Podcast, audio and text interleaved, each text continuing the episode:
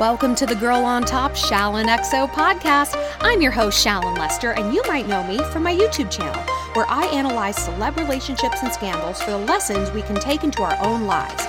But here on the podcast, I answer the best questions you submitted over the past week. Got a love quandary?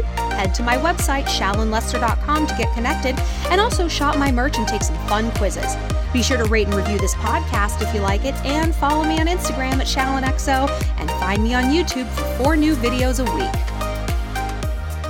Welcome back to the podcast, Shalloners. Let's get relaxed, because it's been a stressful time, right? Been a stressful, sexless time. And I mean that even if you're in a couple. I refuse to believe that if you're in a couple, you guys still want to have sex with each other after like 39 days of quarantine. No, fake news. I have to believe you're in the same sexless boat that us single girls are. Anyway, let's roll our shoulders back. Let's relax.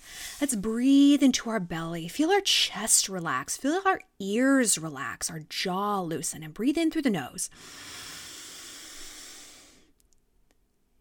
And out. And today, our mantra is going to be I trust the process, okay? So we're going to breathe in. We're going to think, I trust the process. And we're going to breathe out. Why I trust the process. Why is that our mantra for this week? And, you know, maybe we're going to start coming up with mantras every week. And I am very open to your mantras if you guys want to let me know some phrases that kind of calm you down and give you a big rush of positivity that cocaine like rush of happiness because we got to find it in healthy places, not in places that are going to ruin our nose jobs. We're going to trust the process because if there's one thing I've learned in life, everything is right on schedule. And I've been listening to a lot of Joel Osteen lately. I I love him. He looks like a like a wise little hedgehog and I love him. I think he's an incredible orator. And you know, I'm not ultra Christian. I mean, I'm not even really barely Christian, but I am very into rhetoric and I'm into logic and I'm into motivational speaking.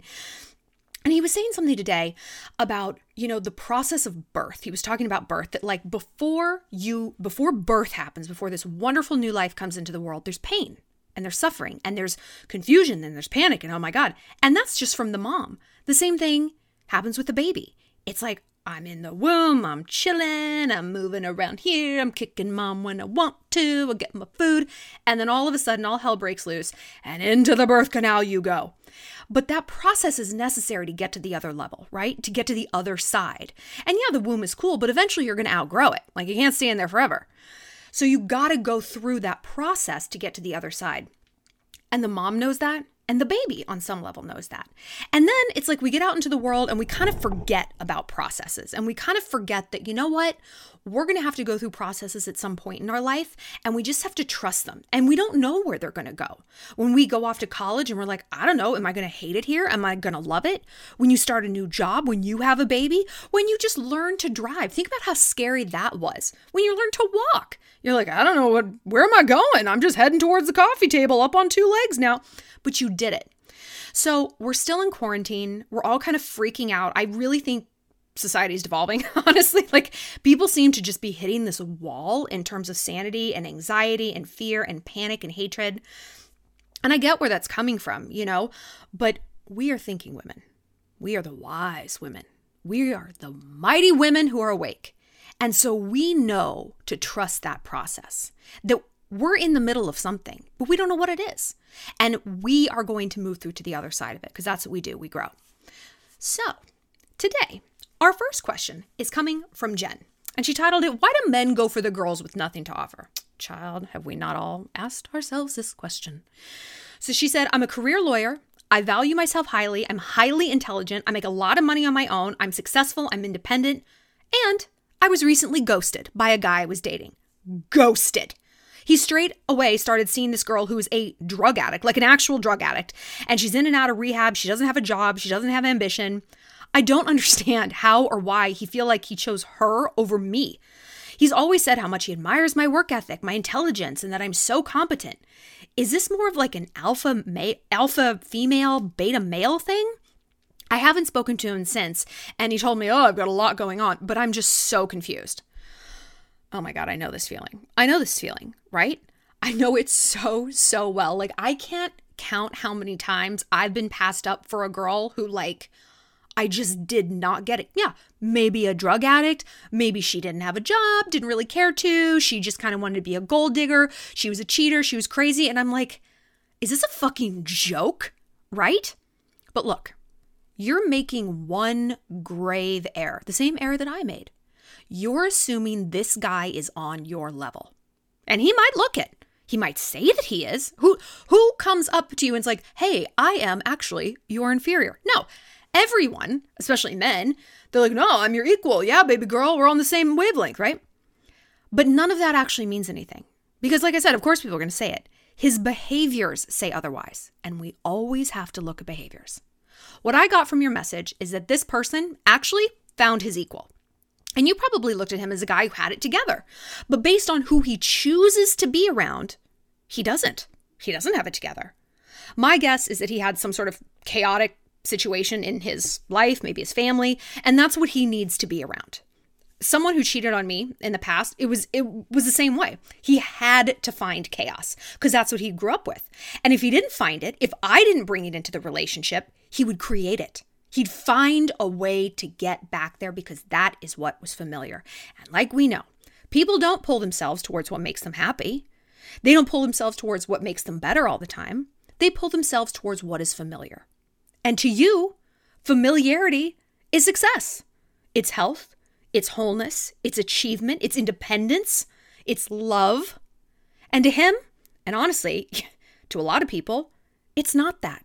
It's chaos, it's misery, it's hatefulness. So you're right. I'm sure he does admire your work ethic. I don't think that was a lie at all. But everything you are reminds him of everything he is not and never will be. And he knows that. On some level, somewhere deep down in the dark places at night, he knows that. So he's got to go where he's finding his equal or his inferior so that he can feel more like a man. I think of people sometimes like birds. There's all different kinds of birds, right? But birds, for the most part, they don't kind of like mingle. You don't see the crows with the pigeons and the seagulls chilling with the chickadees. It's like, they, you know, they got their little bird cliques. And they can all fly, but to what degree? What do they eat? Do they scrabble around on the ground for old pizza and cigarettes like pigeons? Or do they soar majestically like eagles? Wah! Eagles are fucking terrifying, by the way. Have you ever seen one up close? They can see right into your soul. They're like, you didn't file your 2008 income taxes, Shallon. And look, pigeons and eagles aren't friends. They stick to their own. And the eagle doesn't say, "Oh my god, just, that pigeon did not want to hang out with me. I should should I start eating cigarettes too?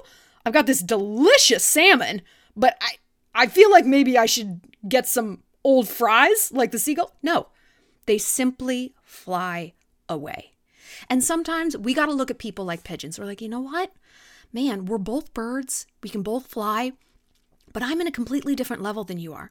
And that's okay. You're at your little pigeon level that looks like a delicious discarded Marlboro Red, but I've got different things to do. I've literally got bigger fish to fry. So you can go where your little pigeon heart takes you, and I'm going to go where my eagle heart takes takes me. Because truly, another thing I've learned is that people end up with who they're supposed to be with. They end up with their equal. They end up with their good match. And that was not a truth I wanted to admit to myself when I've looked at my past relationships. When I was with someone crappy, and I'm like, well, Shallon, why were you with this person? Because you did need chaos at that time, because you did want drama, because you weren't going to be happy and healthy, and maybe you were going to cheat on them. So, hey, it was all right if they cheated on you and you didn't have a lot of ambition, and neither did they. Water seeks its own level. And when I stepped back and was like, you know what? I'm going to shut off this pigeon stuff. It's time for me to be the eagle that I am. I shed those people too. And you release them with love, and you gotta just fly away. This question comes from Chloe, and she is really stressed about a quarantine family situation. She said, It's basically driving my parents to possibly divorce. She said, This whole thing is driving my family crazy. My parents have been fighting a lot. There's all this stuff going on between my father and he called my mom's sister and complained to her about money and how they always have to pay for everything for my grandmother and but my aunt helps out and long story short it's just been this crazy family war and my mom's upset and she feels like his actions have permanently damaged her relationship with her sister and I don't know what to do. What can I do to help and what do you think they should do? So, like I said, people are hitting the wall. right? And people are dressing up their existential fear, their crazy anxiety, and just their misery in a variety of ways. I was reading today that Cecily Strong, you know, she's on Saturday Night Live. She um she's got brown hair. She would do the weekend updates.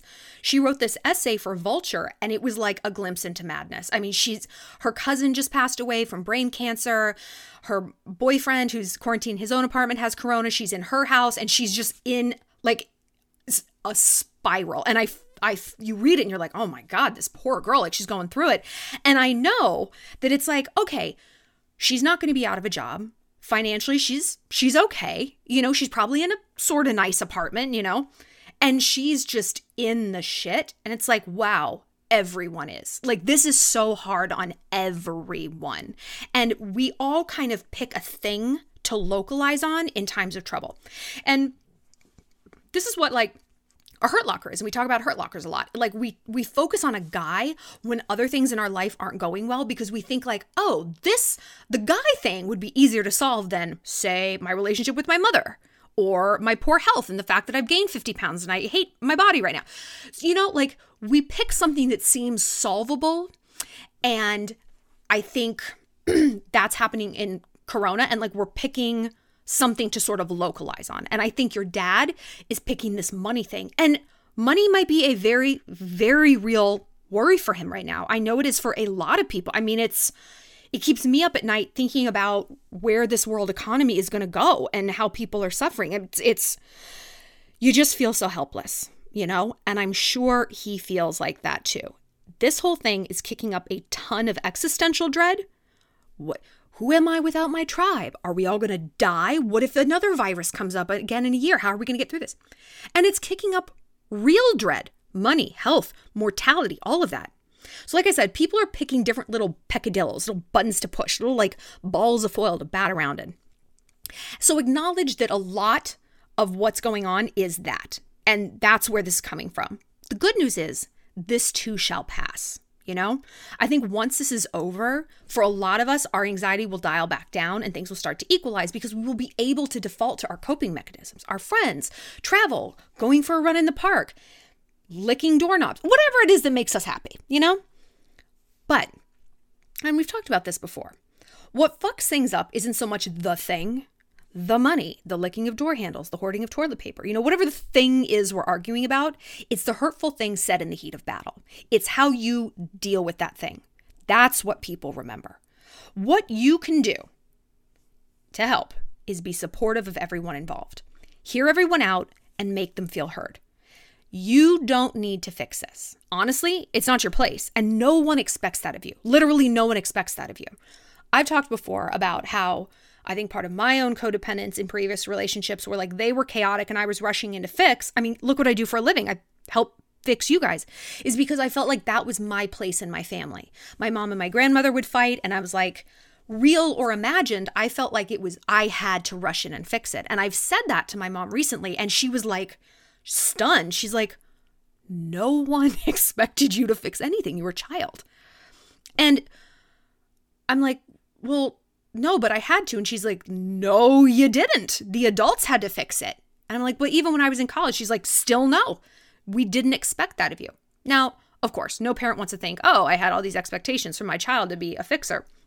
And and my mom was right. Like she she genuinely doesn't believe, you know, that that was ever my role. And I, I I think she's right. I think a lot of it is just me misremembering, or that was just the story I applied so that I could feel like I had some agency and that I could do something.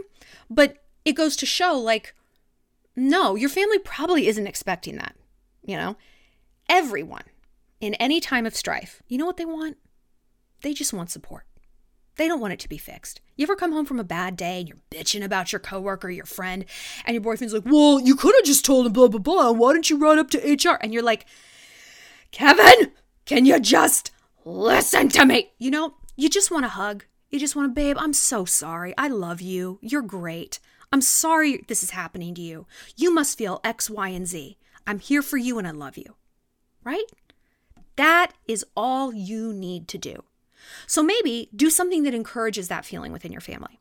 Do a daily family meditation on, like, I don't know, Headspace or I, I use Headspace because I like their little cartoons.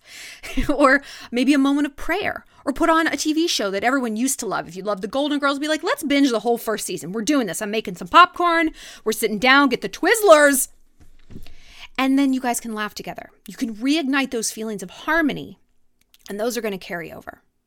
We assume that parents have it all together, but look, they are just as freaked out about this virus, if anything more so, because they've got more to lose. They've got us, they've got they've got like their parents and us their children. You know, they've got all these generations to think about. And of course we do too, but I mean, I'm not a parent, you guys might be, but it's like I kind of only got to worry about like me and my mom, not like me, my mom, my kids, my my grandchildren. It's it's much more finite.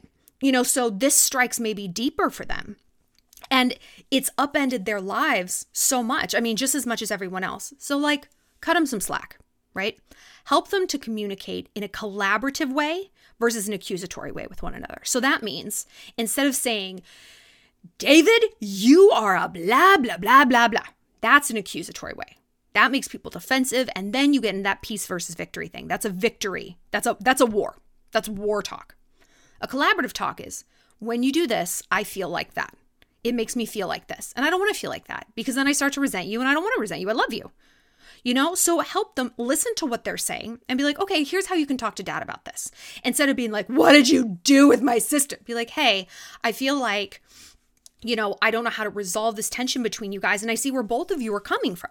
You know, just kind of try to help her translate her message to a filter that he can understand if you even want to get that involved. And look, I know when you're all stuck in the same house, it's awful to see your parents fight. It's awful to think like you maybe could help and you don't know how. But also try to remove yourself from it. This is stressing you out, of course, you know, but that's just going to make more tension in the house and create that new secondary problem because then you're going to start snapping at mom, who's snapping at grandma, who's snapping, and then it's just this like circle jerk of snappishness. So if you want to protect your family, protect your peace. You do that meditation app. You go out and do yoga in the sunshine. You have a daily prayer. You binge watch The Golden Girls. Not the last season, that was bad. That's going to help you be this source of centeredness and calmness and presence. And that kind of vibe is infectious, right? That is what's going to make more of a difference than anything. I promise you that will do wonders for everyone's mindset and all the family relationships. This next question comes from Carly, and she said it's about a roommate asking her to move out during COVID motherfucking 19. So she said, I live in an apartment in San Diego, and my roommate's name is on the lease. Over the past several weeks, she's been living with her boyfriend and decided to have him move in with us. Great, fantastic. And when she spoke to me about it, I said, okay, fine. But now she wants me to move out. Then afterwards, she felt bad about it, and like legally, she can't kick me out because of shelter in place. And hello, I pay my rent. She said I could leave in June or July, so I have time, but she's asking me to put my life at risk. Like, what the fuck? I hardly leave my place and I'm scared and I'm just, now I don't feel comfortable in my home. What do I do? Ugh. Okay. With all due respect, uh, fuck what your roommate wants. Fuck her. Who cares? We all want things right now. Did I mention how we all want to be getting laid? We all want to do things. We all want a different living situation. We all want freedom of movement. We all want to call the shots. It's really not realistic right now. I'm sorry. It's just not. Not if we don't want this thing to go on until like the end of time. We gotta obey and we gotta stay put. And look, just because her name is on the lease doesn't mean she can just kick you out whenever she gets a bee in her bonnet or a boy in her bed. That's legally not how it goes. I do think by June things will be so much more calmed down and you will feel more comfortable moving. I'm moving myself then and yeah, I mean it's scary. It's like I don't know what's going to happen, but it is happening and I have to just kind of roll with the punches. So I'm using this time to get my ducks in a row, to pick my new place, to go through my things so I have less stuff to move, to get the movers lined up, to just have it all sorted out. This time right now in quarantine is a recipe for terror. It just it's a hellscape, right? It's an anxiety hellscape. So we can rewire that energy because that's what it is. It's just free floating energy. Anxiety, I, I don't know.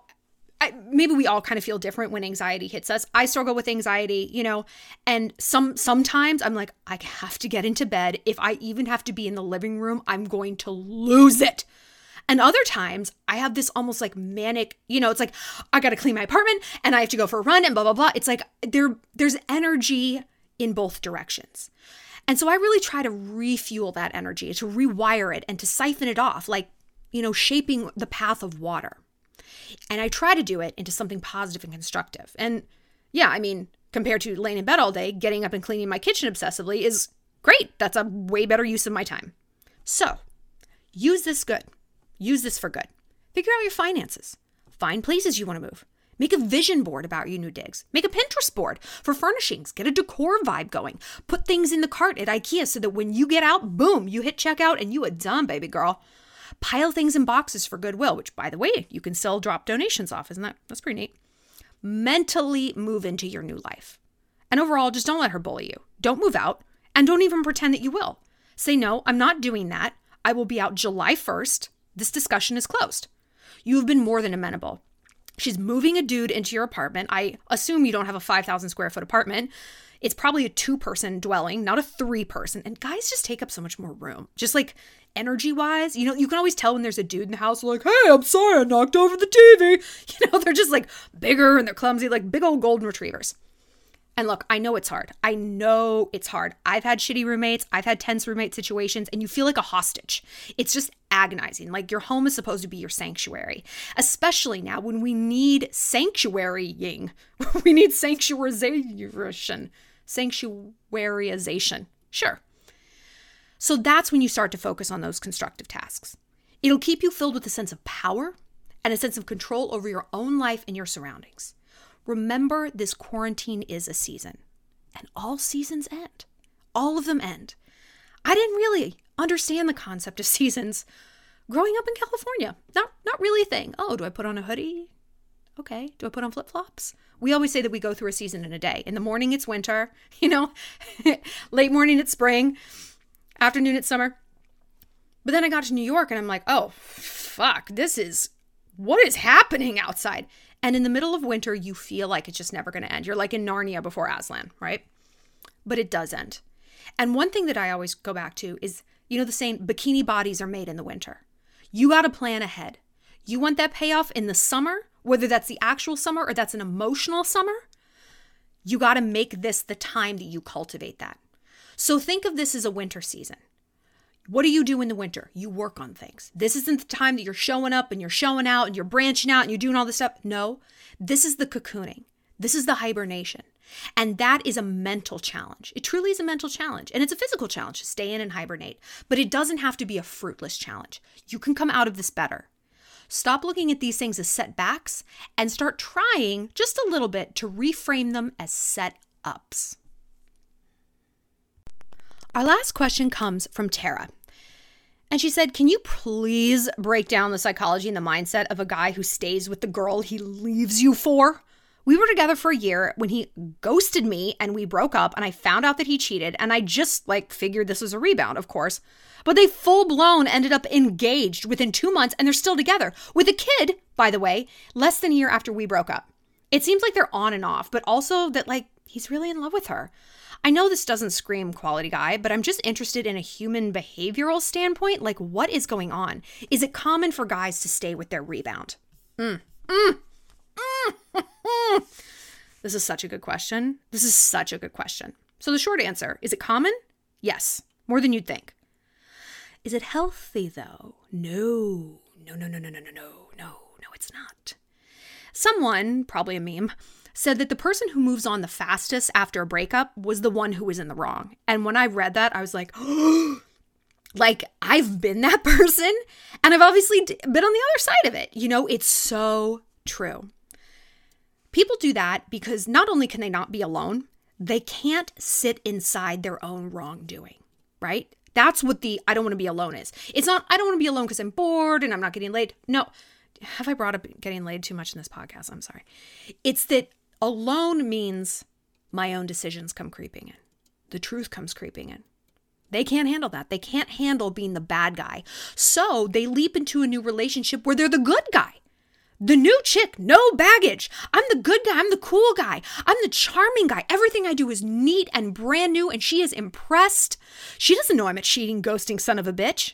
They just pave over the past, right? Well, the past catches up to you this poor girl he shacked up with, has no idea he's got this whole ghost train of baggage with him, you know? But he does. And that's why they're on and off, though. That's very, very telling. Another reason people stay with the rebound is because dating someone successfully after a split makes you feel like you got away from something, like you outran the pain or escaped prosecution or something like that. I was talking with my friend the other day, and like she's gone through a breakup, like someone she was with for a few years, and like pretty soon after that, she met this new guy, and we were like, yeah, see, you don't need this dude, like whatever. We were so excited, but then that sort of went belly up, and she was devastated. I mean, devastated. And they weren't super serious. They, you know, they'd slept together a few times, whatever. But it's like it was harder for her to lose that, that new, that rebound than it was the actual long term relationship, or at least that's how it seemed, right? That's how it seemed on the surface. Oh my God, she's so upset about losing Will. But it was like Tyler, like she didn't really bat an eye. No, no, no, no, no, no, no. No. It's, it was, it was Tyler because she was so devastated because it was the pain of both that she'd been trying to avoid. You know, it's this avalanche of emotion. The brain's primary purpose is to avoid pain, right? Because if you're in pain, you're not hunting, you're not mating, you're not doing anything, you're just stuck. So this dude, your ex, is going to tell himself whatever he has to, make any concessions to keep this relationship going. He's going to double down he's going to have a kid, god damn it, so that no one's going to look at him and be like, hey, like, maybe leaving Tara was a bad idea. Nope, I had a kid and post manically on Insta all these happy photos, get married, whatever he needs to do in order to outrun the truth. I'm a shitty man who did shitty things and I'm too lazy to change it, right? And my friend who was trying to pave over her heartache, you know, just because you move on does it doesn't mean that you're the wrong, you know, that you were the bad one in the relationship or that you were wrong. It maybe you got left or maybe you were just ready to leave, but it's still a, a it's not a matter of right and wrong, I guess. It's a matter of processing. And what do we say at the beginning? Let's trust the process. And processes are painful and they're scary and they're chaotic. Growth is the same way, right? But if you trust that process, all right, I'm going to sit in this bullshit, this post breakup pain, and I'm just going to let the process process. I'm going to just try to do it. I'm just going to try to get there. It's it's a lot easier. Giving birth. Let's go back to the birth thing give like having a vaginal birth is easier on your body a lot of times than a c-section. A c-section is, t- is rough man. I mean it's a surgery. They cut through your abdominal wall. You have a healing process. It takes longer. And so it's always funny to me you know you read these articles every so often. It's like oh so and so the celebrity she wants a scheduled c-section because she doesn't want to go into labor. She doesn't want to push. And it's like ooh girl. You know you're trying to outrun the process. And if you just kind of like accept it then you might move through it faster and the recovery might be better, right? I'm just plain old terrified of having to have a C section. no thanks. Maybe we'll just go with dogs. So my friend was trying to kind of outrun that process. And then when the rebound went belly up, she really had to look it all in the face and thought, okay, I got to mourn and then I got to learn and I got to pick myself back up. And I think for you, Tara, with this dude who moved on so quick, honestly, I think you dodged a bullet. This guy doesn't seem to be too inclined to be self aware or to grow or to learn. He just wants to pave over it and avoid the pain. And that's not someone who's going to make a good partner. Well, that's it for this episode of Girl on Top. Thanks for being part of the Shalantourage. If you have a love question you need some help with, find me on my website, shallonlester.com, and be sure to connect with me on Instagram at shallonxo and subscribe to my YouTube channel. Stay sweet, Stay savage.